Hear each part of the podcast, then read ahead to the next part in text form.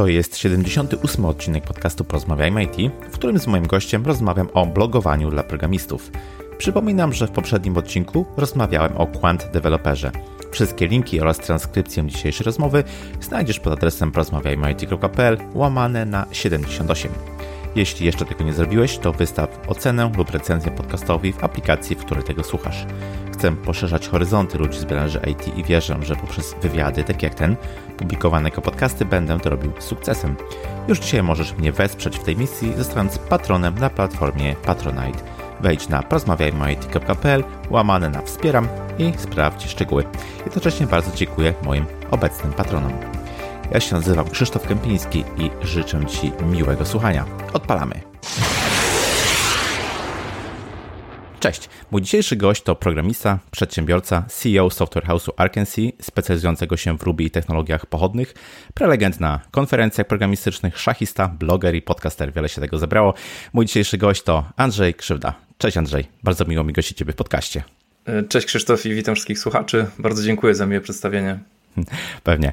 Andrzej ma bardzo duże doświadczenie, ale też liczne przemyślenia na temat związany z blogowaniem dla programistów i właśnie e, w tym temacie będę chciał go e, przepytać, ale zaczniemy od podcastów. Ja zawsze pytam moich gości, czy słuchają podcastów, jeśli tak, to jakich najczęściej? Tak, słucham podcastów. To trochę zależy od danego momentu w życiu, czy w danym chwili dużo jeżdżę samochodem, bo to najczęściej jest moje miejsce, gdzie słucham podcastów, e, mhm. lub też ostatnimi czasy jest to na siłowni. Ale jeśli chodzi o konkretne podcasty, to mm, najpierw zacznę od tych hobbystycznych. Y, szachowy Perpetual Chess Podcast, mm, taki mhm. dosyć fajny, najbardziej powiedzmy taki znany na świecie. E, lubię też takie informacyjne podcasty ostatnio, czyli na przykład dział zagraniczny jest dosyć dobry. Mhm. Jeśli chodzi o podcasty techniczne, tutaj mam mm, bardzo dużo zasubskrybowanych i raczej nie jest tak, że słucham ich mega. Znaczy, nie, nie nadążyłbym za taką całą kolejką. Mhm. E, wysłuchałem kilku odcinków Twojego podcastu i bardzo dobre były, także dziękuję, że, że to tworzysz. Dzięki. E, słucham DevTalk Macieja Inserowicza, ale to też wybrane mhm. odcinki. Lubię też Grześka Kotwisa Dev Session, niektóre odcinki posłuchać, także bardzo się mhm. cieszę, że jest taki wybór teraz. Z zagranicznych słucham Software Engineering Radio, mhm. gdzie tam dosyć i software engineering daily, tego jest po prostu wtedy bardzo dużo i można sobie wybrać tematy, które mnie zainteresują. Pewnie, bardzo fajna lista. E, oczywiście postaram się te wszystkie e, podcasty i linki do nich podłączyć w notatce do odcinka. Dobrze, na początku chciałbym Cię zapytać o e, blogowanie jako takie, bo ono przyczyniło się powiedzmy do zbudowania Twojej marki osobistej. E, dla mnie byłeś osobistym wyborem, jeśli chodzi o zaproszenie gościa do tematu blogowania dla, dla programistów zwłaszcza, ale również przyczyniło się do zbudowania takiej rozpoznawalności Arkansas jako właśnie firmy specjalizującej się w Ruby. Jak to się stało, że zauważyłeś w ogóle potencjał w prowadzeniu bloga i zacząłeś to robić, kiedy to powiedzmy no nie było jeszcze tak modne jak teraz? Ja miałem z blogowaniem takim technicznym, e, w sensie oprogramowaniu, to styczność dosyć wcześnie, bo około roku 2000 byłem czytelnikiem takiego bloga programistycznego Joel on Software. I to był mhm. chyba taki pierwszy blog, który otworzył mi oczy, że ktoś może regularnie pisać publikacje, udostępniać za darmo. No ale powiedzmy, to też są w miarę początki internetów. I oczywiście wtedy nie myślałem w kategoriach, że ja mogę kiedyś blogować, no bo byłem przekonany, że nie mam nic do powiedzenia. I mhm. byłem też przekonany o dużym koszcie blogowania. E, miałem w swojej karierze taki epizod, e, w swoim życiu taki epizod, że wyjechałem do Londynu na dwa lata. Pracowałem w takim startupie małym, e, małym, ale bardzo silna ekipa programistów była. I w pewnym momencie zatrudniliśmy Michaela, Michael Ford, teraz już znana postać w świecie Pythona, mhm. jeden z tam z core deweloperów również. I Michael, kiedy go zatrudniliśmy, on przychodził do pracy, tak jak wszyscy perprogramował z nami przez 8 godzin dziennie. Natomiast po takiej sesji porannej perprogramowania on skakiwał na swój komputer i bardzo, bardzo szybko coś tam klepał w klawiaturę i mhm. dopiero później dołączał do nas na lunch. I okazywało się, że Michael blogował po prostu w 15 minut potrafił napisać blog posta o tym, co, o tym, co ze mną perował i robił to w taki hmm. sposób, że też nie zdradzał jakichś szczegółów za dużych. I to był dla mnie taki moment, kiedy po prostu uświadomiłem sobie, że to może być e, mega wartościowe. Też widziałem, jakie korzyści miał Michael. Też były takie czasy, że powiedzmy 2007 rok, że nawet z takiego mhm. bloga tak bezpośrednio dało zarabiać, nawet z jakiejś tam afiliacji czy z reklam, to już to trochę minęło. E, ale ta, ten jego blog jest wciąż pewnie dla wielu ludzi przydatny i to po prostu było otwierające oczy, że to może być bardzo tanie, tak? Można bardzo szybko mhm. blognąć. I, I to się przerodziło w to, że zacząłem blogować e, sam. E, Michael mnie zachęcił. Mój pierwszy blog był zresztą gościnny u Michaela, e, a potem się okazało, że właściwie to mogę blogować tam może nie codziennie, ale co kilka dni, bo to jest po prostu bardzo łatwe ostatecznie.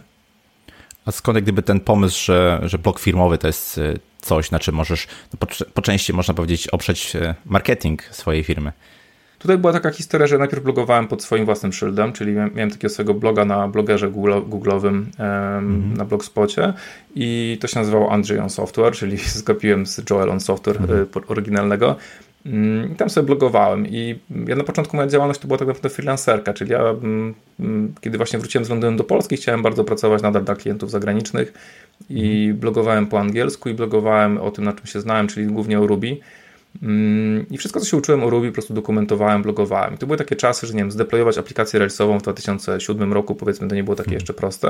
Więc na mhm. przykład to była jedna z rzeczy, którą blogowałem. Deploying Rails się nazywał blogpost, um, czyli Rails Deployment. I i, I, okazało się na przykład, że ten blog post przyniósł mi jednego fajnego, dużego, dobrze płacącego klienta i później inne blog posty w jakiś tam sposób doprowadziły do tego, że znalazłem kolejnych klientów i moja freelancerka bardzo szybko przerodziła się w coś, co nawet nie do końca sobie zdawałem sprawę na początku, czyli że ja prowadzę już właściwie firmę, czyli ja ściągnąłem różne osoby do pomocy mhm. i razem tworzyliśmy te projekty i Gdzieś po, nie wiem, okolicach chyba 2011 czy 2012 y, wystartowaliśmy z blogiem Arkansas i ja wtedy użyłem całej mojej mocy, mojego własnego brandu po to, żeby ten brand Arkansas jak najbardziej e, wypromować. I, i do tej pory to trochę działa tak w moim przypadku, że ja staram się e, napędzać oba te wizerunki, czyli mój własny, jak i, jak i wizerunek Arkansas.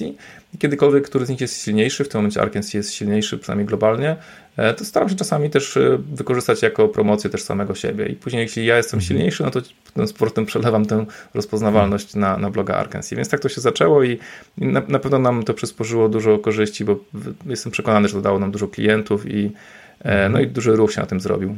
Chciałbym Cię zapytać o to, po co programiście blog? Powiedziałeś już, że no, mo można na tym po części zbudować jakąś markę, która później przerodzi się w firmę, tak jak było na przykład w Twoim e, przypadku, ale mm, chodzi mi o takie benefity wynikające z posiadania bloga, które są jakoś specyficzne właśnie dla naszej branży. No bo wiadomo, można budować markę osobistą, dajmy na to tak jak właśnie Ty to robisz. E, niektórzy zarabiają e, na blogu, tak, niektórzy traktują to jako taki dziennik, taki zrzut po prostu te, tego, co mają w głowie. Natomiast jestem ciekawy Twojego zdania, czym dla programisty może być blog właśnie. Blog może być świetnym narzędziem do, trochę tak to nazwę górnolotnymi słowami, ale do wspierania Twoich celów i do wspierania Twojej misji.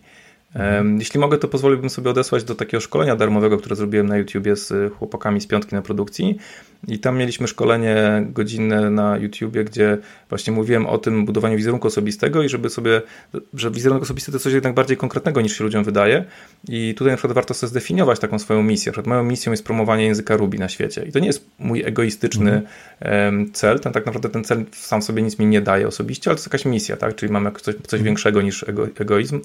E, a poza tym mam jakieś tam cele egoistyczne, czyli na przykład chciałbym, żeby Arkansas miał świetnych klientów, chciałbym, żeby Arkansas miał świetną ekipę programistów e, i okazuje się, że na przykład takie tak, tak postawione cele jak najbardziej, no powiedzmy, że są kompatybilne z tym, żeby blogować, po prostu to wszystko się mhm. dzięki temu dzieje. E, więc trochę łatwiej działać, e, trochę łatwiej blogować, jeśli wydaje mi się, masz taką większą otoczkę wokoło tego, czyli wiesz po co to robisz. I nawet, nie wiem, zmian, chęć zmiany pracy docelowo, czy nie podoba Ci się aktualna praca, wydaje mi się, że jest łatwiejsza, kiedy masz wizerunek wytworzony jakoś i blog jest jednym mhm. pewnie z dobrych narzędzi do tego. Brałem udział w tym szkoleniu, obserwowałem, podlinkuję oczywiście notację. Warto tutaj e, do tego materiału jak najbardziej też zajrzeć. Dobra, to zacznijmy może od początku. Co powstrzymuje programistę przed założeniem e, bloga? Jakie demony go powstrzymują przed zrobieniem tego pierwszego e, kroku właśnie? Tych demonów jest wiele niestety i to są bardzo często takie no, na poziomie psychicznym te blokery właśnie i no, jednym z nich jest na przykład przekonanie, że się nie ma nic, niczego sensownego do podzielenia się lub też ujmując inaczej, wszystko zostało już napisane, prawda? I mhm to jest y, z jednej strony silny argument, więc tu z tym się ciężko dyskutuje, no bo tak, no wszystko zostało napisane, ale nie wszystko zostało napisane przez ciebie z twoim unikalnym punktem widzenia, swoją własną opinią na ten temat. Ludzie, bo blogposty dzielą się na wiele różnych rodzajów. Niektóre z nich są faktycznie rozwiązaniem konkretnego, bardzo technicznego problemu. Jeśli został rozwiązany, to twój wkład może nie jest zbyt duży, ale może ujęcie tego innymi słowami niż te pozostałe blogposty już coś wnosi. No, ale mhm. czasami są takie tematy, które są nie tak bardzo, nie wiem, binarne w, w, swoim znaczeniu, czyli to nie jest tak, że można je przedstawić tak, albo w ogóle ich nie przedstawiać, tylko właśnie można swoim własnym twistem je przedstawić, swoim własnym, nie wiem, doświadczeniem jako na przykład mobilny programista, albo swoim mhm. doświadczeniem jako Pythonowiec. Kolejny, kolejna rzecz, jaką, jak można do tego podejść, jeśli chcesz blogować, a czujesz się zablokowany na tym, że że wydaje ci się, że nie masz nic do powiedzenia, no to mm, zrób ten trik, że tak pisz do siebie sprzed, nie wiem, roku, albo sprzed, do siebie sprzed miesiąca, albo nawet do siebie z wczoraj, bo dzisiaj mhm. coś nauczyłeś, więc możesz się tym podzielić ze sobą i, i wiesz, że tego nie wiedziałeś wczoraj, więc jakby jest ogromna szansa, że nie tylko ty tego nie wiedziałeś wczoraj i nagle się okazuje, że takie blogposty mogą być bardzo, bardzo ludziom e, przydatne. Więc to, to jest, e, tutaj bym tak zaadresował ten, ten, ten konkretny problem. Mhm. Część osób ma duży problem z perfekcjonizmem, czyli na przykład moja technika szybkiego pisania blogpostów nie współgra jakoś mocno z takim perfekcjonizmem i hmm. osoby, które to mają, no zauważą jakieś tam czy błędy, czy niedociągnięcia, czy jakieś widać, że to może nie było na tym spędzone dwa dni, tylko to na tym były spędzone 10 minut. Mm, mhm. No i tutaj, y, tutaj z tym jest bardzo trudno walczyć, nawet może to jest najtrudniejszy bloker, e, bo, bo tutaj trzeba po prostu wejść na taką narrację, że nie każdy blogpost musi być pracą doktorską.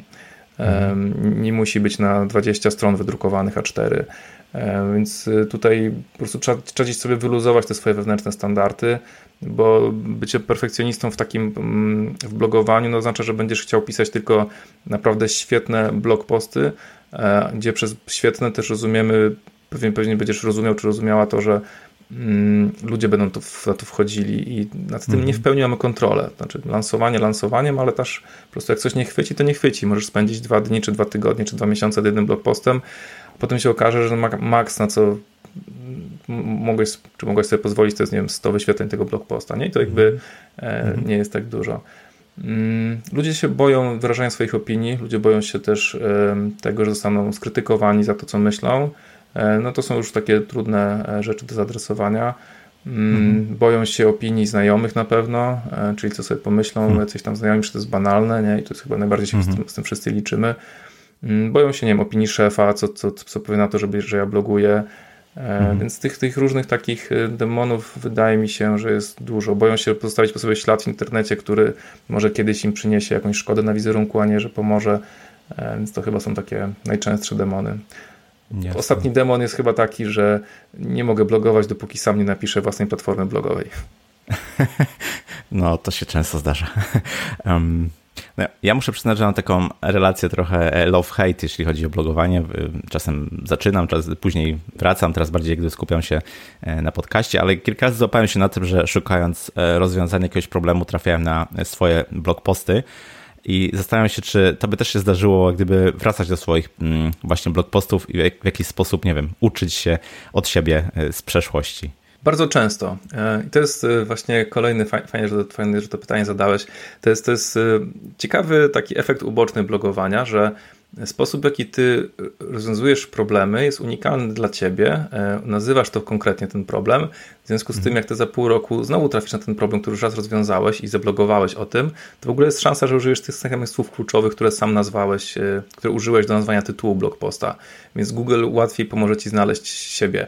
E, I stąd też wynika ten efekt, że ci, którzy blogują, e, bardzo często powtarzają to, że trafiają na swoje własne blogposty i wydaje mi się, że to jest głównie efekt tego, że używamy tych samych słów kluczowych wtedy. Czyli my konkretnie mhm. nazywamy ten problem, tak nam się kojarzy ten problem. Hmm. Więc tak, u nas jeszcze jak już zaczęło się blogowanie takie zespołowe w ramach Arkansas, no to ja wielokrotnie trafiałem albo na swoje blogi, albo na blogi kolegów czy koleżanek zespołu na blogu Arkansas i, i to było świetne uczucie, tak by, takie potwierdzające, że mhm. warto. Tak, tak. No, zgadza się. Powiedziałeś też i takie zresztą miałem wrażenie, zanim jeszcze zaczęliśmy rozmawiać, że najwięcej treści, które ty tworzysz jest właśnie w języku e, angielskim. Czy komuś, kto dopiero zaczyna, kto myśli o tym, żeby rozpocząć bloga, doradzałbyś, żeby startował e, w języku angielskim, czy też może powoli zrobić sobie takie MVP i wystartować po prostu po polsku, zobaczyć, e, czy to ma sens, dopiero później planować, powiedziałbym, ekspansję? No właśnie z tym MVP i późniejszą ekspansją, to ja znam bardzo mało przypadków kogoś, kogo by się udało, bo, mhm. bo tu są dwie, dwie, dwa warianty, teraz jako szachista do tego podejdę.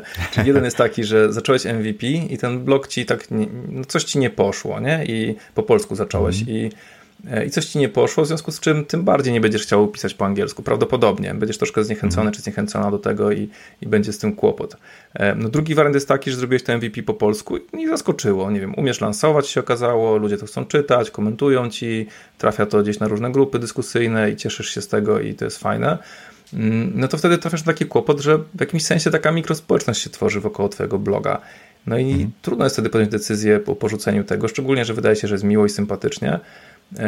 I to jest ciekawe, że to wcale nie tak wiele, nie tak, nie tak bardzo ułatwia to rozpoczęcie po polsku. Znaczy, oczywiście to też jest fajny efekt, że masz społeczność po polsku, natomiast e, wydaje mi się, że jeśli ta droga jest taka świadoma, że po to zaczynam MVP po polsku, że później będę chciał przejść na globalne działania anglojęzyczne, wydaje mi się, że później jest trudne. Więc ja mhm. zachęcam ludzi, e, tak e, powiedzmy by default, przepraszam, mhm. do działania po angielsku, co zdaję sobie sprawę, że to jest troszkę taka walka z wiatrakami, że wielu osób go nie przekonam, ale te osoby, które przekonałem, piszą mi do dzisiaj, Andrzej, e, czytałem twoją książkę, czy, czy wysłuchałem twoich rad tam kilka lat temu i teraz mam bloga i wchodzi na nie kilkadziesiąt tysięcy osób miesięcznie, mm, bo po prostu dużo łatwiej jest po angielsku ostatecznie, mimo że wydaje się, że jest trudniej, no bo nie ten twój naturalny język, ale to jest tak jakby ruch czy zainteresowanie Twoim blogiem może być o sto kilkadziesiąt razy większe przez sam fakt, że e, piszesz po angielsku. I tego, z tym no tak. argumentem jakby ciężko jest, jest, jest walczyć, więc e, no i też pytanie, jakie masz cele, jakie masz misje, bo jeśli twoim celem jest zbudowanie swojego, swojego wizerunku w Polsce, e, bo to ci coś w czymś pomaga, no to wiadomo, no jakby anglojęzyczny wizerunek niekoniecznie w tym pomaga, chociaż tu jest taki paradoks troszeczkę, czyli ja byłem jednym z nielicznych polskich blogerów, programist, y, anglojęzycznych blogerów, y, ale z Polski przez wiele lat i to budowało mhm. taki mój wizerunek w Polsce, takiego kogoś, kto e, no, bloguje po angielsku, tak, i to jest całkiem dobrym efektem, więc y, skutkiem ubocznym było budowanie wizerunku. To nie było moim celem, ale jednak w Polsce mhm. zaczęli mnie ludzie kojarzyć, mimo że to jakby nie w to celowałem. Więc no, ten, to działanie w języku angielskim może mieć dużo więcej korzyści, jeśli ktoś na przykład próbuje w ten sposób zbudować swój wizerunek, żeby zbudować, nie wiem, klientów sobie, to tym bardziej chyba fajnie mieć tych klientów z zagranicy i, i te blogi no, anglojęzyczne bardzo w tym pomagają. No, ewentualnie można mieć oczywiście dwa blogi, jak komuś starcza na to czasu. Ja teraz też już świadomie mhm. buduję wizerunek polski, mm, i, ale akurat bloga polskiego jeszcze nie mam, będę się dopiero do tego, do tego przymierzał. Mm. Raczej taki techniczny przekaz to pozostawiam sobie w języku angielskim. Rozumiem. No też w jakiś sposób można wówczas szlifować trochę ten angielski jako taką umiejętność. E, przypomniał mi się, gdzieś taki przykład słyszałem, że jeszcze w przedwojennej Polsce pewien e, student, gdyby chciał pisać pracę magisterską, no i poszedł do profesora właśnie z pytaniem e, o czym ma napisać. Profesor powiedział mu, że ma napisać o Platonie, ale po niemiecku. E, na czym no, oczywiście student powiedział, że on nie zna niemieckiego, no to wobec tego ten profesor oczywiście skwitował to tak, że to wobec tego robi mu tak naprawdę przysługę, ponieważ nie tylko będzie się musiał nauczyć o Platonie, ale także języka niemieckiego. Więc no, tutaj też można, myślę, w jakiś sposób trochę e, ten, ten angielski podszkolić, jak gdyby blogując od razu e, po angielsku, chociażby jak gdyby wystawiając się na, na jakąś tam, nie wiem, no, ekspozycję i trochę przeciwdziałając takiej blokadzie, którą często mamy, e, jeśli chodzi o w ogóle wyrażanie się w danym języku. Tak? Wydaje mi się, że mnóstwo programistów rozumie, potrafi przeczytać e, na przykład techniczny angielski, ale już no, ma spory problem z tym, żeby w jakiś sposób się w tym języku wyrazić. Zupełnie się zgadzam, w ogóle fajna historia z tym Platonem.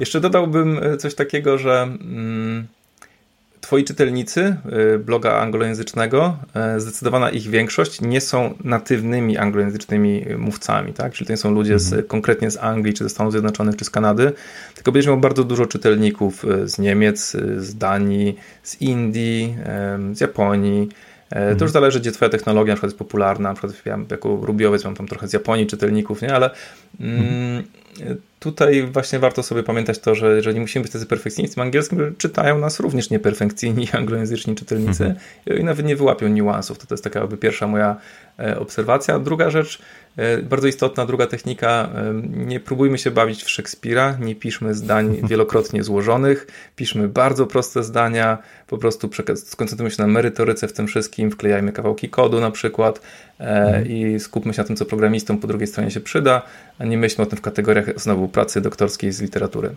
Jasne, słusznie. A co myślisz o e, miksowaniu języków w ramach jak gdyby jednego bloga? Czy, czy może lepiej właśnie pójść w tym kierunku, który powiedziałeś, że raczej założyłbyś drugiego bloga przeznaczonego dla mm, tej audiencji, dla, dla, dla ludzi, którzy po polsku się po prostu potrafią e, dogadać, niż próbować gdyby w ramach jednego bloga jak gdyby mieszać powiedzmy właśnie e, wpisy z różnych języków? Tutaj moje przemyślenie jest takie, że mm, my jako Arkansas na przykład mamy bloga Arkansas, mamy tam już nie wiem 300 kilkadziesiąt blog postów po angielsku, mamy rozpoznawalny brand, rozpoznawalny jakiś taki nie wiem, wizerunek, marketing I, mhm. I nam na przykład nagle, jakbyśmy dorzucili naszego głównego bloga, blog post po polsku, to wydaje mi się, że to by było dziwne i nie pasowałoby za bardzo. I też nasz, nasz blog jest na tyle popularny, że akurat w naszym przypadku ten RSS jednak się trochę gdzieś tam rozchodzi.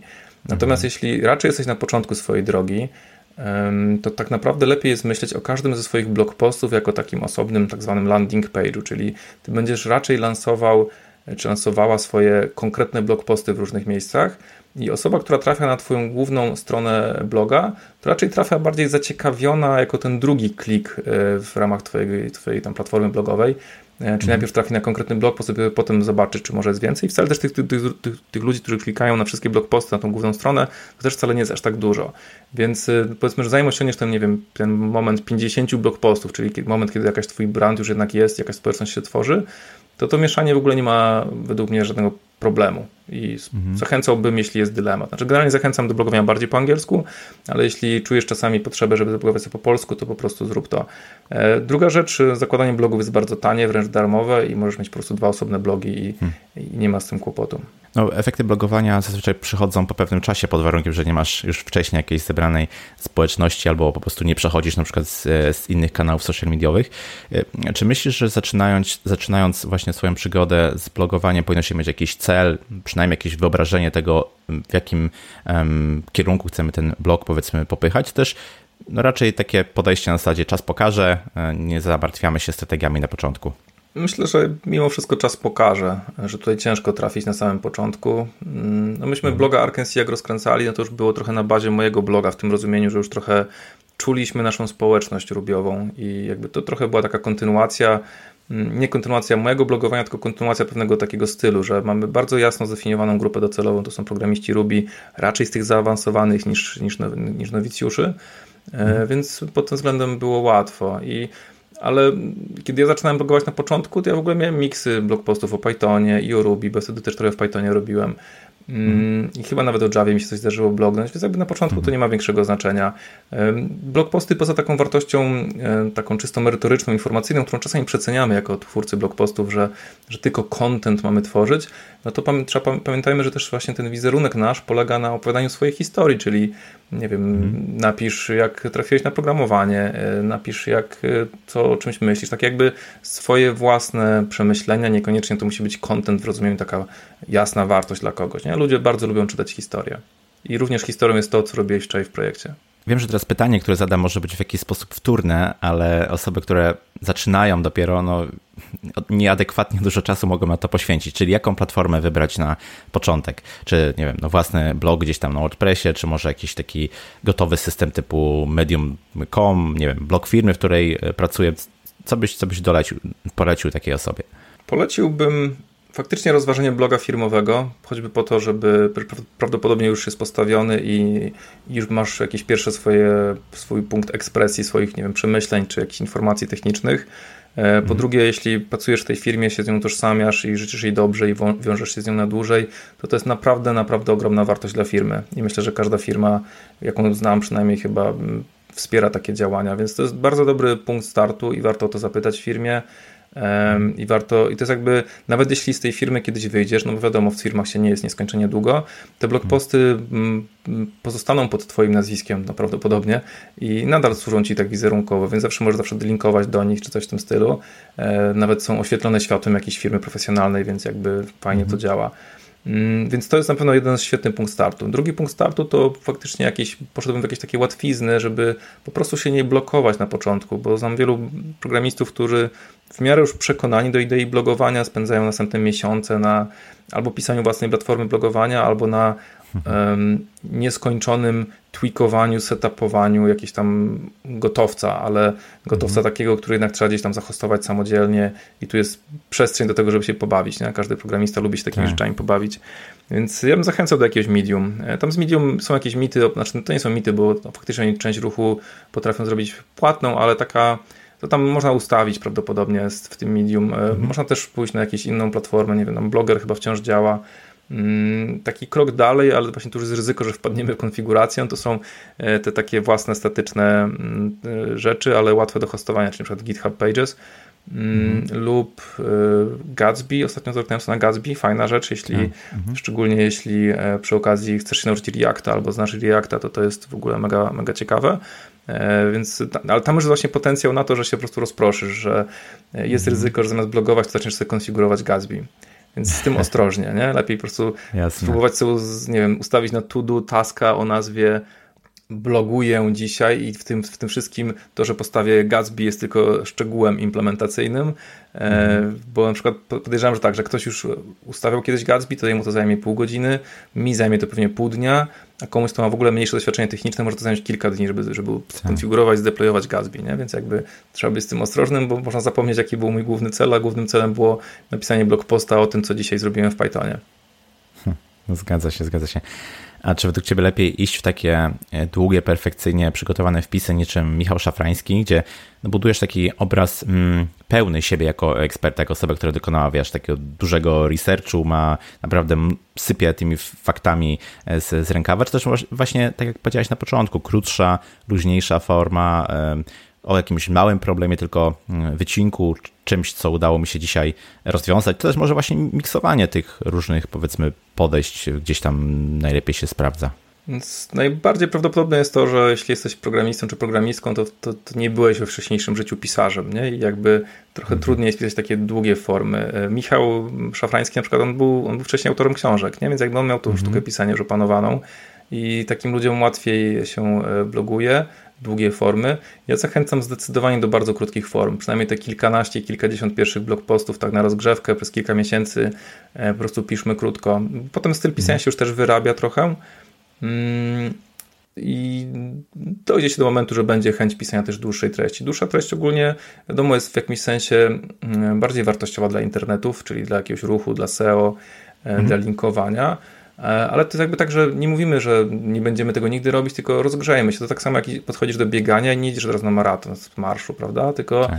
Trochę robisz y, mieszanego marszu, chodu, y, biegania, potem już trochę biegasz 5 km, potem 10, a potem się rzucasz na maraton. I to tak samo jest z blogowaniem. Po prostu daj sobie szansę rozgrzać się i przygotować się do tego, bo z tymi esejami, ja to nazywam eseje, takie te długie blogposty, mhm. no to jest tak, że można mieć go w to-do przez kilka miesięcy i nigdy nie czuć, że się go skończyło. To są tak naprawdę rzeczy, które mhm. mogły być książkami, a tacy ludzie jak Michał Szafrański po prostu traktują to jako bardzo... Yy, bardzo duży i ważny element ich marketingu, bo dla nich po prostu mają jakieś mhm. jeszcze cięższe pozycje w sprzedaży, gdzieś tam w ich lejku marketingowym czy w lejku sprzedażowym. Także na początek y, nie rzucałbym się na to. Oczywiście są wyjątki. Nie wiem, ostatnio trafiłem na przykład, jest na Instagramie Beata Lipska, która przeszła na świat, do świata programowania i bardzo fajnie się dzieli tym, jak to jest być teraz juniorem. I ona była mhm. wcześniej copywriterką. No i na przykład napisała ostatnio świetnego blog posta, bardzo długiego, długa forma o tym właśnie z wieloma poradami, jak być, jak zaczynać jako junior. E, no i po prostu ten copywritingowy background, że tak to ujmę, no po prostu bardzo widać. Nie? Ma świetne pióro, tak. świetne pióro, świetne żarty, świetny styl, ale to jak widzimy takie blogposty, pamiętajmy, że to są ludzie, którzy prawdopodobnie ćwiczyli pisanie już wcześniej gdzieś i mają, -hmm. mają po prostu tego skilla, a my go jeszcze nie mamy. Wspomniałeś tutaj o marketingu i w marketingu y, często definiuje się tak zwaną personę, prawda? Czyli jakieś, nie wiem, zdefiniowane w tym przypadku czytelnik bloga. E, jakie cechy, jaki wiek, pochodzenie, może, nie wiem, technologia i tak dalej, i tak dalej. Czy próbujemy sobie zwizualizować tego potencjalnego czytelnika? E, Przygotowywałeś kiedyś coś takiego? Nie wiem, podchodziłeś w ten sposób, jak zaczynałeś blogowanie, albo nie wiem, myślisz, że raczej nie powinno się wyobrażać tej osoby, tylko pisać bezosobowo? To jest jak gdyby pierwsza część pytania.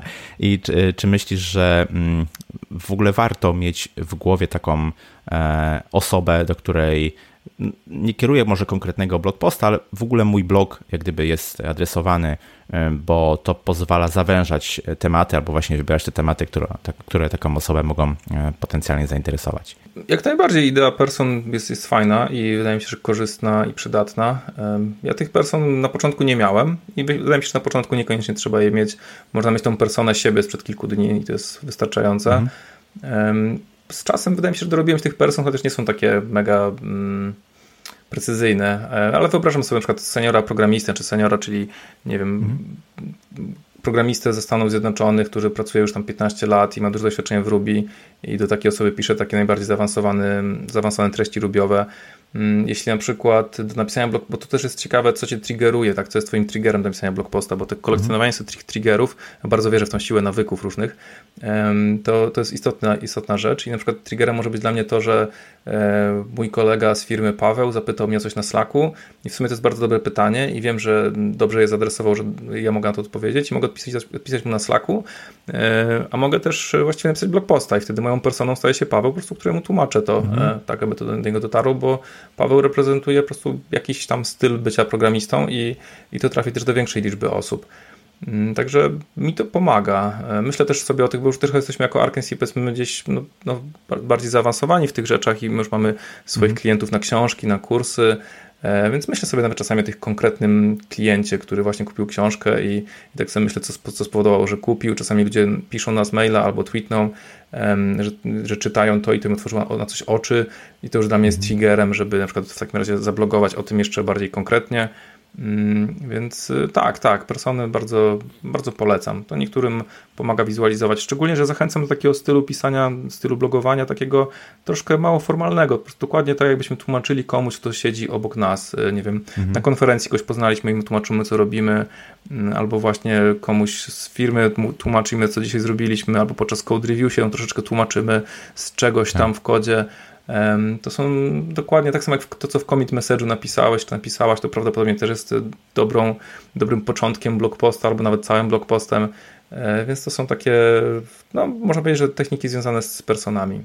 OK, to jak podejść e, wobec tego do kodu źródłowego we wpisie blogowym? Z jednej strony, ile to już jest za dużo tego kodu w stosunku do takiego normalnego tekstu, mm, który stanowi e, trzon tego blog posta, a z drugiej strony też jak podejść do tego, bo powiedziałeś, że warto na przykład rozpocząć od bloga firmowego, jak podejść do dzielenia się e, kodem źródłowym, który pochodzi z projektu realizowanego dla powiedzmy naszego pracodawcy, w ten sposób, żeby no, nie pokazywać za dużo, nie powszechniać zbyt takich e, drażliwych rzeczy.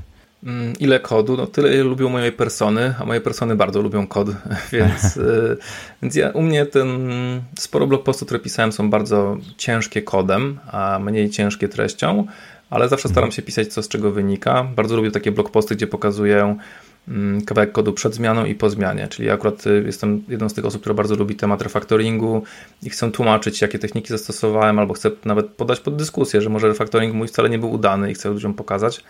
Mm, czasami to pokazuje mhm. też większy cel, że, na przykład, że zmieniam architekturę całą, ale robię to małymi krokami. Tym bardziej te before, after e, blog posty są super. Mm, więc y, ja uważam, że tego kodu naprawdę można dużo wrzucać. I mhm. wiadomo, no, chodzi o to, żeby go też opisywać, żeby trochę jednak tej treści w tym wszystkim było. E, jeśli chodzi o te mm, kwestie firmowe, mm, prawne wręcz e, wobec klientów czy naszej firmy, no to musimy się oczywiście trzymać pewnych ustalonych zasad. E, z niektórymi naszymi klientami mieliśmy bardzo luźną sytuację i powiedzieli nam, że możemy blogować właściwie o wszystkim, co jest w kodzie, bo są zadowoleni. Nawet są, nawet miałem klienta, który był mega dumny z tego, że tak blogujemy o tym i troszeczkę był techniczny, więc to jakby ułatwiało życie, ale tak. no, w, jakiś, w jakimś sensie jemu się to podobało nawet. Ale są oczywiście klienci, z którymi jesteśmy bardziej ostrożni, bo na przykład są fragmenty kodu, których nie powinniśmy pokazywać, jak coś działa dokładnie. Natomiast możemy tam lekko to zatuszować, tak, trochę pozmieniać nazwy klas, trochę pozmieniać jakiś tam główny mhm. algorytm, albo ująć to w innym kontekście i się okazuje, że to wszystko jest zupełnie ok wtedy. E, więc i to wcale nie jest jakieś takie trudne, nie? że jakby jak już raz mhm. próbujesz i przymierzysz do kawałka kodu, który chciałbyś zrobić kopiówkę, ale trochę jednak trzeba wypada pozmieniać, no to może być nawet, czasami nawet do czytelnika może być lepsze do zmienienia to, że nadamy trochę bardziej sensowne nazwy i mhm. nie użyjemy jakiegoś może bardziej generycznego przykładu. E, więc myśmy się z tymi problemami jakimiś tam prawnymi nigdy nie spotkali, e, ale mhm. oczywiście podchodzimy od początku tego z dużym szacunkiem i wiemy, z którymi klientami na co sobie możemy pozwolić. Na przykład, ale też w Arkansas mamy zasadę, że jeśli są takie tak zwane nasze wewnętrzne tematy, czyli jakieś nasze wewnętrzne produkty, wewnętrzne kawałki kodu, to tutaj jesteśmy tak transparentni jak się da, włącznie z tym, że po prostu dzielmy się, wręcz nawet zachęcam do tego wewnętrznie, dzielmy się z wszystkim, nad czym pracujemy wewnętrznie, e, nawet tym, jak nie wiem, odświeżamy akurat serię naszych książek programistycznych, e-booków i, i też mhm. blogujemy o tym, jak, w jaki sposób do tego podchodzimy, mimo że to już jakby wychodzi poza zainteresowanie normalnego programisty przeciętnego, ale ludzie już nas znają, też jakby nasze, ich, nasze story już ich interesuje, tak, nasze mhm. E, coś konkretnego, co my robimy, więc jakby pozwalamy się tutaj śledzić. Okej, okay, w, w, internecie pewnie można znaleźć mnóstwo takich cmentarzy z blogów. Ludzie rozpoczynają, nawet coś tam sensownego powiedzmy tworzą, ale nikt oprócz nich powiedzmy Googlebota tego nie czyta. E, jak, jak się przełamać według Ciebie do, wiesz, do promowania własnych treści, żeby e, z jednej strony złamać tą właśnie obawę przed e, dzieleniem się tym, co już mm, powstało, a z drugiej strony, no, jak, jak to robić? Jak najsensowniej promować właśnie swoje blogposty? Znaczy tutaj, tutaj jest różnie, bo niektóre osoby są bardzo mocno motywowane tym, że na przykład wiele osób to będzie czytało. Więc jeśli taką osobą mhm. jesteś, a ja taką na pewno jestem, e, no to, to warto zainwestować w te umiejętności promowania, marketingu, wręcz sprzedaży i się z nimi obyć. U nas w świecie programistycznym jeszcze jakiś czas temu był z tym duży kłopot, że ludzie mm, uważali, że promowanie swoich treści to jest wręcz takie pas, ale wydaje mi się, że to się już pozytywnie zmienia i nawet nawzajem się ludziom teraz pomagają sobie i są różne fajne mikrospołeczności w sieci IT, są możliwości dzielenia się tymi blogpostami swoimi na różnych grupach facebookowych, tam co tydzień na przykład, więc warto z tego korzystać. E, warto też być właśnie, jeśli jesteś po tej drugiej stronie, to warto powiedzieć te dwa miłe słowa, że kurczę, fajny wpis, nie pomyślałem o tej, z tej perspektywy i to jest jakieś motywujące dla tych osób, e, które mhm. napisały blog posta, a potem troszkę tak obserwują ten Google Analytics, a tam troszkę mało tego ruchu, albo jest ruch, mhm. ale tak w sumie to nie wiadomo, czy ludziom podoba, czy się nie podoba. E, więc y, ja zachęcam mm, właśnie do takiego mimo wszystko do lansowania swoich treści, y, nie krępowania się z tym za bardzo. E, jeśli piszesz, to chociaż nie wiem, wklej to znajomym na firmie albo mm, na Slacku firmowym, czy gdzieś tam w jakichś miejscach, gdzie dyskutujecie. Mm, ciężko mi sobie uwierzyć, że ktoś może mieć frajdę z tego, że pisze tylko i wyłącznie do szuflady, więc ja mogę być mhm. akurat szczególnie motywowany pewnym, pewną skalą czytania moich rzeczy, ale mhm. no jakby nie, nie, podejrzewam, że zawsze jest jakieś, że to, to, to jest jakaś taka mocna motywacja mimo wszystko. Więc tutaj akurat myślę, że najbardziej największy kłopot z tymi cmentarzyskami to są, podejrzewam, że sytuacje, kiedy z jednej strony chcesz blogować, a z drugiej strony masz jakieś wewnętrzne przekonanie, że promowanie swoich treści jest złe. I, mhm. i wtedy no, bardzo szybko wydaje mi się, że stracisz motywację, więc to trzeba w sobie prze, przerobić, że promowanie swoich treści jest dobre, bo tak naprawdę od, odpiąć trochę to ego od siebie, nie? Jakby napisałeś, mhm. napisałaś coś wartościowego i podziel się z tym dla dobra tych innych. To nie jest dla twojego dobra, to jest dla dobra innych e, i, i w tym celu to robisz. No dokładnie, dokładnie.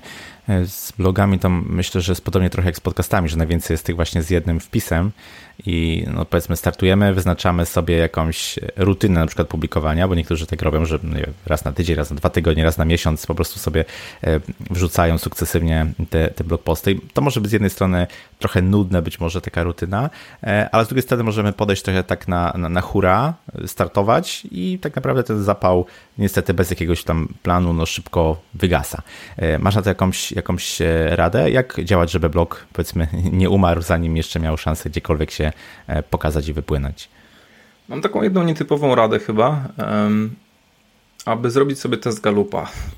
E, mhm. Test Galupa wskaże Twoje to silne bardzo strony. Nietypowa. E, test Galupa to jest, e, myślę, że nawet nie jest specjalnie kontrowersyjny, chociaż widzę, że wiele osób podchodzi do tego z dużym dystansem i, i dobrze, Jasne. bo dystans tu jest potrzebny. Nie można sobie próbować z 34 labelek budować wizerunku człowieka i każdy jest mhm. unikalnie inny. Ale test Galupa to jest kilkaset pytań, które, na bazie których dostajesz właśnie 34 posortowane, ale dla wszystkich te same talenty, tylko w różnej kolejności. No i jeśli mi na przykład wychodzą jakieś konkretne talenty na górze, mm, czyli na przykład u mnie to jest y, ideation, czyli odkrywczość, stratek, y, wizjoner, e, bliskość i significance, czyli taka właśnie misyjność, można powiedzieć, mhm. poważanie, tak. Mhm. To ja trochę już jestem bardziej świadomy dzięki temu, niż byłem przed zrobieniem tego testu, mm, co mną może nawet nie tyle, co mną kieruje, tylko jakie są moje silne strony. Czyli na przykład ta pierwsze, to pierwsze ideation, czyli trochę łatwiej mi przychodzi łączenie idei z różnych światów. I faktycznie, jak spojrzę mm. na te blogposty kiedy pokazywałem, jak coś jest zrobione w Javie, jak coś jest zrobione w Ruby, albo że w Railsach ta technika jest wzięta stamtąd, a ta technika stamtąd. Ja po prostu bardzo lubię w ten sposób myśleć, więc łatwo przychodzi mi pisanie blogpostów, które w taki sposób te tematy ujmują, że łączę czasami kropki, które niekoniecznie są łatwe do połączenia innym osobom. Więc to jest jakiś jeden mój flow, który mogę wykorzystać, aby ten nawyk blogowania sobie podtrzymywać, bo to nawet nie tylko tyle, że to jest dla mnie łatwe, to autentycznie daje mi frajdę. Czyli jeśli ja teraz bloguję dużo o tematach związanych z Domain Driven Design, to lubię łączyć to na przykład, ok, jak ktoś mówi, że programowanie funkcyjne jest lepsze niż DDD, a ja mówię, to się świetnie łączy, nie? I nawet ktoś tam o tym mhm. książkę napisał i, e, i możemy się tutaj pobawić, albo nie wiem, ktoś mówi, że w Elixirze jest fajna ta cała platforma Erlangowa pod spodem i to, że to jest idea aktorów, a ja mówię super, bo to jest idea aktorów, to jako model aktorowy z lat 70. to znamy i, tak. i możemy się już tym bawić i tak naprawdę to jest bardzo zbliżone do obiektówki, mimo że bardziej się nazywa funkcyjne w sieci Erlanga e, i bardzo lubię tymi rzeczami się bawić, więc to jest dla mnie moje flow. E, lubię też właśnie strateg, jestem niby strategiem według, tych, według Galupa i też zauważyłem, że stosunkowo łatwo mi przychodzi pisanie takich blog postów, gdzie przedstawiam pewien, nie wiem, plan refaktoringowy, pewną strategię refaktoringową. Ja lubię nazywać techniki, lubię te techniki kolekcjonować, dobierać według potrzeb, lubię te wszystkie takie zestawy technik typu e, książka Refactoring Fowlera, czy książka Legacy Federsa, mm -hmm. więc y, taki test Galupa i oczywiście to, to nie znaczy, że akurat moje talenty są jakieś super i, i, najlepsze, po prostu chodzi o to, że każdy z nas ma unikalne jak się nawet ktoś zewnętrzny, czyli taki automat Galupa na mnie wskaże, mm, to możemy na to spojrzeć troszkę mm, troszkę na siebie z perspektywy pewnego rodzaju takich pozytywnych stron. I, i te mhm. pozytywne strony później warto, e, warto wykorzystać. Może na przykład twoją pozytywną stroną i siłą jest to, że bardzo lubisz się uczyć co chwilę nowych rzeczy, więc jakby blogowanie będzie cię tylko nakręcało, bo możesz blogować o tym, co się uczysz, to jest super. Mhm. Mm, może być na przykład, że super kolekcjonujesz różne linki, ja na przykład nie jestem taką osobą e, i czasami ludzie myślą, że wszyscy są tak dobrzy jak oni w kolekcjonowaniu różnych linków, grupowaniu tych linków, kategoryzowaniu, tagowaniu, a ja na przykład nie mhm. jestem i bardzo cenię sobie te różne katalogi, które ktoś potem udostępnia, e, bo na przykład udostępnił swoje bookmarki tak naprawdę, więc właściwie dla nich to jest takie zero effort, nie? jakby bez, bez żadnego Jasne. obciążenia. E, więc to jest moja nietypowa technika na to, że użyłem talentu Galupa jako narzędzia, żeby trochę lepiej e, zrozumieć swoje własne siły i spojrzeć na to z dystansu, a potem te swoje talenty, te swoje silne strony wykorzystać do podtrzymywania nawyków, ale też, żeby było jasne, nie jestem akurat tu, też tych talentów troszkę to tak jakby zostało pokazane, ja nie mm jestem mistrz i to sobie zaakceptowałem. Ja nie będę nigdy naturalnie systematyczny w działaniu. Ja sobie w pełni akceptuję to, że ja mam falę blogowania, ja mam falę podcastowania, która na pewno się mhm. skończy, ja mam falę działania na Instagramie w tym momencie i o dziwo, póki co się jeszcze nie kończy po pół roku, ale, ale podejrzewam, że w jakimś momencie może się troszeczkę uciąć, e, więc ja trochę bardziej korzystam z tych fal. Ok, w tym momencie podcastowanie, nagrywanie mi nie leży, mi akurat, ale super, mhm. szanuję osoby, które systematycznie to robią, tak jak na przykład ty, więc y, nie będę też z tym aż za mocno walczył. Nie? Jakby tych form ekspresji jest mhm. jednak dużo i cieszę się z tego, że jest ich dużo, czyli sobie skaczą po tym. Nie? I ja prawdopodobnie kiedyś na TikToka nawet wskoczę, nie? ale jeszcze nie teraz. O, to będę oglądał, to ciekawe. znaczy to jest bardzo ciekawa perspektywa, nie? czyli zrozumienie siebie i zrozumienie też e, taka świadomość, że inni są po prostu inni, od nas mogą być, e, być inni i poprzez takie zrozumienie też e, jak gdyby mm, wiemy, co nas trochę napędza i w jaki sposób możemy działać, bo ja się jak gdyby bardzo zgadzam z tym, co Dominik Juszczyk mówi, że talenty Galupa, no w ogóle pewnie jakieś nasze takie e, cechy nie powiedzą nam, co możemy robić, tylko jak możemy coś robić, nie? Więc właśnie mhm. poprzez ten pryzmat talentów Galupa, które mamy, możemy powiedzmy wyznaczyć, czy, czy też, nie wiem, zrozumieć, w jaki sposób nasze blogowanie może wyglądać, albo jakiego typu na przykład blog posty chcemy e, tworzyć, dla kogo, nie? To może być taka fajna, e, fajna mm, to fajny kierunkowskaz dla nas. Mhm. Tak, i myślę, że warto też słuchać osób dookoła siebie, e, które mówią na przykład co dokładnie im się podoba w Twojej działalności. Czy na przykład Ty, Krzysztof, masz świetny głos radiowy, jak naturalnie pasujesz do podcastów i widać, że, mhm. że, że umiesz systematycznie w tym działać i jesteś dobrze zorganizowany wokoło tego, więc jeśli mhm. podcastowanie Tobie bardziej leży, no to też nie ma co jakby na siłę w tym momencie na blogowanie skakiwać, prawda? Jakby podcast Jasne. jest Twoją siłą. Ja na Dokładnie. przykład też, też ludzie mówią mi, że mam nie, w miarę dobry głos, że w miarę coś tam potrafię powiedzieć, ale na przykład podcastowanie dla mnie, miałem swoje fale, E, ale mhm. na przykład już bardziej mi leży taka forma wideo stories, jak na Instagramie w tym momencie praktykuję. Akurat tak, mhm. naj, tak chyba najdłużej potrafię takie y, swoje działanie utrzymywać, bo trochę jest taki low effort na to wszystko, nie? że jakby włączam kamerkę, działam, nie ma tego w podcastowaniu tutaj właśnie, dlatego ja mam ogromny szacunek do wszystkich, y, którzy tworzą podcasty, do ciebie, nie wiem, ostatnio byłem gościem Mariusza Gila, to wymaga mhm. już jednak pewnego y, nakładu organizacyjnego, trzeba się umówić, zaplanować pytania, jakiś skrypt no tak. przygotować, później to zedytować, zmontować, polansować, to jest, to jest sporo pracy, nie? I jakby dlatego mhm. nie wszyscy chcą to robić, E, ja na przykład mogę to robić, jeśli mam wsparcie asystentki, a ostatnio mam, więc jakby mógłbym na to wskoczyć ponownie, ale bardziej mi pasują te kanały właśnie blogowanie, czy, czy najbardziej takie Instastory, a wcześniej to był Snapchat, czyli e, odblokowałem się w kamerze i to wcale nie było takie oczywiste mhm. dla mnie na samym początku, ale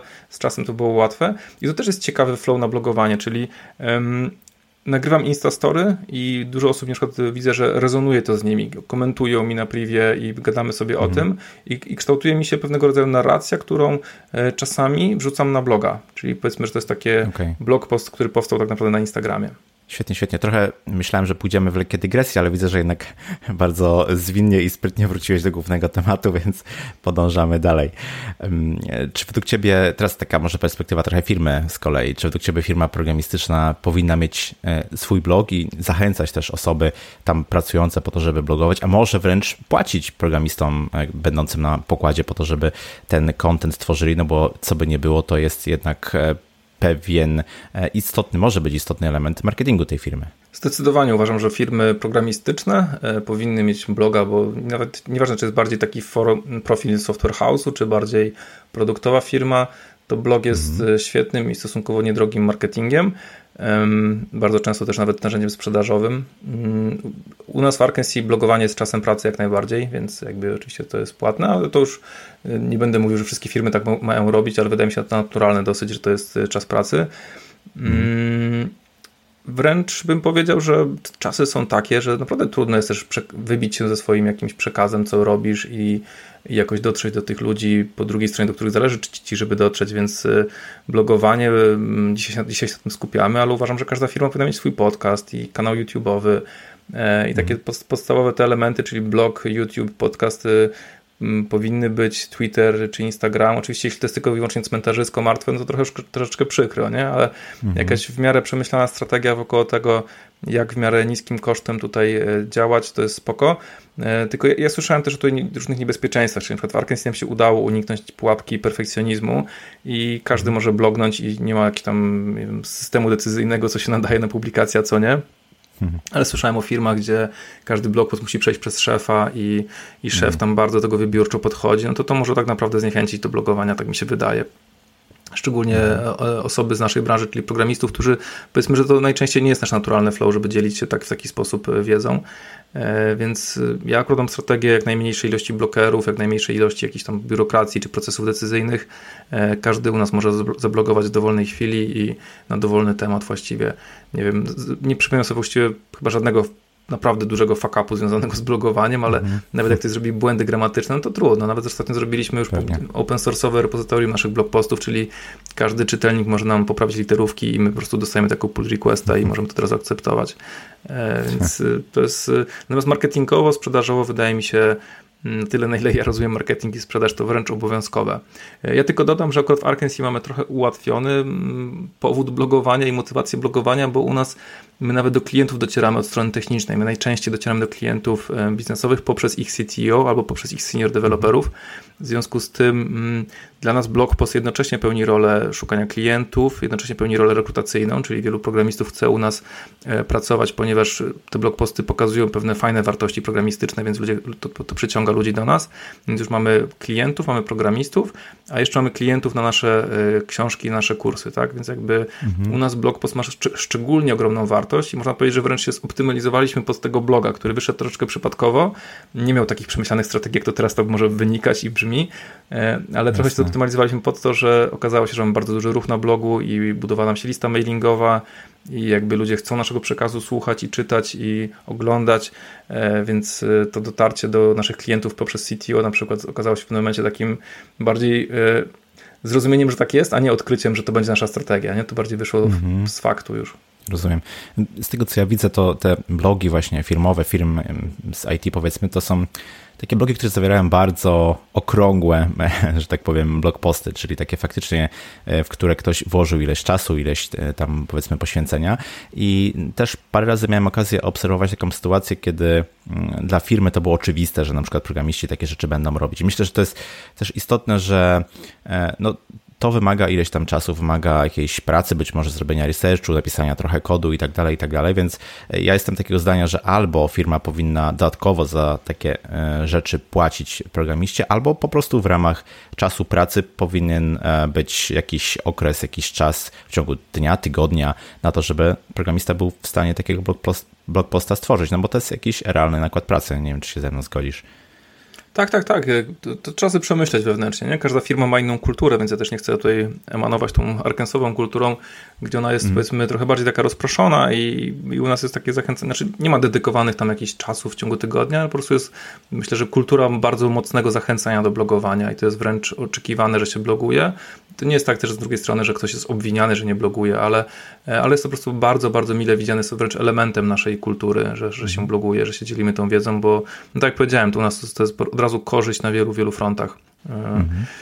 Tutaj faktycznie te okrągłe blogposty też zauważam to na blogach firmowych. To trochę wynika z tego, że, e, że niektóre firmy bardziej idą jednak w taki marketing do ludzi biznesowych i myślą wtedy, że, mm, że wtedy do nich trzeba docierać takim bardziej biznesowym kontentem, e, a mniej technicznym, a to właśnie może być różnie. Znaczy niektóre firmy, znaczy niektóre, biznes, niektóre biznesy jednak albo mają swojego CTO, albo są sami nieźle techniczni i jeśli na przykład mhm. trafiają na, na blog post firmowy kogoś tam, no to, to właśnie chcieliby zobaczyć trochę tej ekspertyzy, tej takiej głębi przekazu, nawet jeśli to jest w miarę krótki blog post, ale powiedzmy, że z bardzo konkretnym, głębokim rozwiązaniem problemu technicznego, nie wiem, z jakimś stack trace'em na przykład, czy z czymś takim, mm-hmm. to wydaje mi się, że to jest, nawet jeśli ten ktoś biznesowy tego nie rozumie, to on chyba trochę tego właśnie szuka, czyli on szuka tych ekspertów, którzy są lepsi od niego. Mm, więc y, u nas na przykład kompletnie nie ma takich treści, takich okrągłych, typu zalety z outsourcingowania, nie wiem, programowania na, na zewnątrz, nie? I e, wydaje mi się, że takie, takie strategie wiele firm próbuje robić. I nie mówię, że to nie działa, tylko wydaje mi się, że to jest y, y, trudno się przebić na tym bardziej biznesowym kontencie. A czy ty osobiście byś coś, powiedzmy, zmienił w swojej historii blogowania? Nie wiem, czegoś robiłbyś więcej, czegoś robiłbyś mniej, inaczej byś może podszedł do, do pewnych zagadnień? Nie, nie mam jakichś specjalnych e, zarzutów do nas czy do siebie tutaj. Może mhm. co najwyżej myślę sobie, że moglibyśmy tego jeszcze więcej robić. Po prostu to daje ogromną wartość. I nawet nie mówię tu w, w rozumieniu wartość taką biznesową dla Arkansas, że gdzieś tam się na końcu przekłada jakieś pieniądze, tylko wierzę w to, że każdy twórca i podcastu, i bloga, i i innych środków przekazu, bardzo mocno w to wierzę, że popycha ten świat do przodu gdzieś tam i mhm. to są takie małe cegiełki, e, gdzieś konkretnym, małym, gdzieś jakimś bardzo konkretnym osobom się pomaga, ale tego się nie widzi, nie widzimy tego człowieka, który właśnie natrafił na problem w swoim projekcie i właśnie dzięki twojemu blogpostowi jakiś projekt poszedł o, o, o ileś tam godzin czy dni do, do przodu prędzej, e, ale mhm. to tak mniej więcej działa, prawda, i i warto mieć tego świadomość taką właśnie misyjną też chyba. Tak, tak, tak. Mm, więc no, no, no, ciężko mieć do nas, ja do nas nie mam zarzutów, zrobiliśmy 300 kilkadziesiąt blog postów, nie, jakby przez te kilka lat, mhm. e, więc naprawdę zrobiliśmy świetną robotę, jestem dumny z naszej ekipy i dało nam to wiele korzyści, więc e, e idziemy dalej. Ten, nawet blog posty można powiedzieć, że nam uruchomiły całą taką naszą machinę edukacyjną, gdzie jeszcze mocniej nas to motywuje do tego, żeby wydawać kolejne książki. Teraz są bardziej kursy mhm. na topie, więc wydajemy kursy. E, no, wielu ludzi z świata Ruby wiem, że nas ceni. Mm, też nie trzeba się obawiać tego, że na przykład nasze, nasz przekaz nie do wszystkich musi trafiać. Niektórzy ludzie nas nie lubią, bo mówimy o jakichś rzeczach typu domain driven design, a to w świecie Ruby on Rails niekoniecznie jest mile widziane, więc mhm. spoko, no to trzeba zaakceptować, nie? że po prostu nawet dobrze, jesteśmy jacyś, tak? Niektórzy nas lubią, niektórzy nas nie lubią. Mhm. E, jesteśmy bardzo konkretni w tym powiedz, jakiś czas temu mm, wieszczono taki trochę schyłek blogowania. Mówiono, że to wideo to jest ten nowy król, że, że YouTube tak naprawdę przejmie kompletnie uwagę e, odbiorców. Jestem ciekawy, jak, jak, jak ty to widzisz. Czy powiedzmy od pewnego czasu na przykład obserwujesz spadek liczby odwiedzających na, na blogu? Czy według ciebie ta złota era e, blogów już e, niestety przeminęła i nie powróci? Jak, jak na to patrzysz? Faktycznie u nas jest minimalny spadek e, wobec tego, co było wcześniej, jeśli chodzi o ruch, ale to też wynika z tego, że chyba tych blog postów już rzadziej publikujemy i trochę jedziemy na tym takim naszym mm. dotychczasowym archiwum, a jednak jakby trzeba na bieżąco w miarę blogować, żeby konkurować. Mm, natomiast nie wieszczę śmierci blogowaniu, bo wszystko wynika od kontekstu, a kontekst jest taki, że jako, programi jako programiści wciąż, my akurat piszemy do programistów, więc jako programiści, dopóki programiści siedzą przy komputerze pisząc program, no a to jest na razie naturalne, to ani na komórce na przykład, no to ten, to czytanie jest po prostu najszybszym sposobem znalezienia, zeskanowania, gdzie jest jakiś, jakaś pomocna informacja, e, zeskanowania tego wszystkiego. I ja się cieszę, że powstaje wideo, ja sam nagrywam wideo i bardzo lubię ten format mhm. i sam używam Instagrama mm, i tworzę i konsumuję tam dużo treści. Mm, I po prostu wszystko jest, jakby, wszystko jest pod konkretny kontekst. Jak jestem z telefonem w ręku i siedzę, nie wiem, gdzieś w pociągu czy jako pasażer w aucie, no to będę konsumował pewnie bardziej, jeśli mam jeszcze słuchawki, to będę konsumował bardziej wideo. No ale właśnie, jak nie mam słuchawek, no to, to będę konsumował bardziej mhm. treść pisaną, więc jakby wydaje mi się, że to ogólnie sposobów konsumowania wszystkiego rodzaju treści jest jakby znaczy, że więcej czasu spędzamy konsumując różne treści i blogowanie na tym nie tyle cierpi, co wręcz wydaje mi się, że rośnie cały czas, nie? A te wideo i nie wiem, mhm. Instagramy to jest takie bardziej dodatkowe, nowe możliwości i to jakby nie traktuję tego jako konkurencji, um, uważam, mhm. że to wszystko może się fajnie dopełniać, nie wiem, podcasty, można mieć transkrypcję, um, blog post można łatwo też zamienić w podcast i nawet y, mhm. jeśli wiem, że na przykład jakiś konkretny blog post jest dla mnie, napisałem ważny, to, to nagram do tego właśnie podcast jeszcze dodatkowo, póki jestem w tym samym flow, bo wiem, że do niektórych ludzi, nie, to mhm. też oczywiście zależy znowu od, od niektórych ludzi, niektórzy ludzie dużo czasu spędzają słuchając podcasty, ja chcę do nich dotrzeć, zależy mi na tym, więc do nich dotrę prawdopodobnie nagrywając podcast, e, do kogoś innego nagrywając YouTube'a, e, jak nagram dobrego YouTube'a, to proszę asystentkę, żeby zrobiła mi wersję audio z tego tam w jakimś tam narzędziu i lansujemy tą mhm. wersję audio na podcaście, więc to wszystko się według mnie łączy ze sobą. Jakby nie, nie trzeba patrzeć na jakieś tam któremu medium w tym momencie idzie gorzej czy tak. lepiej, ale w żadnym wypadku nie widzę tutaj, przynajmniej w branży programistycznej wręcz y, dalekie jestem od tego, że te kawałki kodu nie da się ich inaczej pokazać niż na blogu, nie? więc wygrywamy. No tak, tak. No tak, w podcaście raczej trudno się mówi o takich y, bardzo technicznych aspektach kodowania. Mhm. Także zgadzam się absolutnie. Fajnie. E, dobrze, Andrzej, ja Ci bardzo dziękuję. Ciekawa rozmowa. Dzięki, że podzieliłeś się tą historią e, blogowania. Myślę, że po przesłuchaniu tego odcinka podcastu nie jedna osoba rozpocznie swój blog. Trzymam tylko kciuki, żeby się nie skończyło na jednym e, wpisie. Myślę, że to są mimo wszystko potrzebne, potrzebne treści, tak jak tutaj rozmawialiśmy i i te wątki, o które Ciebie pytałem, ważne, żeby no, większość osób na początku sobie wzięło gdzieś tam pod rozwagę, przemyślało, e, jak gdyby po co w ogóle, tak, wychodząc od tego why, po co chcą, e, chcą e, blogować. Mm, także z mojej strony bardzo dziękuję i powiedz proszę na koniec, gdzie Cię można znaleźć w internecie. Zachęcam do kontaktu najbardziej przez polskiego Instagrama Andrzej Krzywda po polsku, takie konto i, mhm. i tam jak już ktoś mnie e, zafollowuje, to zachęcam również do napisania privka do mnie, na przykład powiedz, napisz Andrzej, fajna rozmowa u Krzysztofa, dzięki. Jeśli faktycznie przymierzasz się do blogowania jeszcze nie, jeśli albo już miałeś jakieś przymiarki i nie wyszło, albo zamierzasz ponownie, to śmiało napisz mi na privkę, ja, ja, ja próbuję pomagać ludziom tam i E, na tyle, na ile mogę. Tak samo w tym temacie, powiedzmy, szerszym budowania wizerunku staram się pomagać ludziom, e, więc to szkolenie darmowe, o którym wcześniej rozmawialiśmy i również na moim pliwku mm. można zagadać, powiedzieć, Andrzej, mam taki kłopot. Nie obiecuję, że wszystkim jestem w stanie pomóc, bo trochę już mi tam zaczyna ta liczba ludzi rosnąć, ale mhm. staram się na pewno, to jest jakaś moja misja, żeby, żeby nawet więcej ludzi blogowało, więc e, postaram, postaram się pomóc. I, i dziękuję Krzysztof za dzisiejszą rozmowę i też dziękuję, tak jak wspominałem, dla mnie jesteś jednym z twórców, którzy popychają ten świat do przodu, także dziękuję Ci za to. Ja również bardzo dziękuję. Wobec tego oczywiście wszystkie linki będą w notatce do tego odcinka. Dzięki i do usłyszenia. Cześć. Dzięki, cześć. I to tyle z tego, co przygotowałem dla Ciebie na dzisiaj. Mam nadzieję, że historia Andrzeja zainspirowała Cię na tyle, że przynajmniej przemyślisz, czy założenie bloga może być użyteczne dla Twojego rozwoju zawodowego.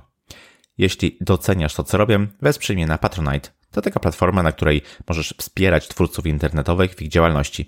Mnie możesz wesprzeć kwotą już od 5 zł miesięcznie. Mój profil znajdziesz pod adresem porozmawiajmy.pl łamane na wspieram. Link również w notatce do tego odcinka. Jeśli masz jakieś pytania, pisz śmiało na krzysztofmałpa.porozmawiajmy.pl Jeśli spodobał Ci się ten odcinek, nie chcesz przegapić kolejnych epizodów podcastu, zasubskrybuj go w swojej aplikacji podcastowej. Jeśli nie wiesz jak to zrobić, wejdź na stronę porozmawiajmy.it.pl łamane na subskrybuj. Ja się nazywam Krzysztof Kępiński, a to był odcinek podcastu Porozmawiajmy IT o blogowaniu dla programistów. Zapraszam do kolejnego odcinka już za tydzień. Cześć!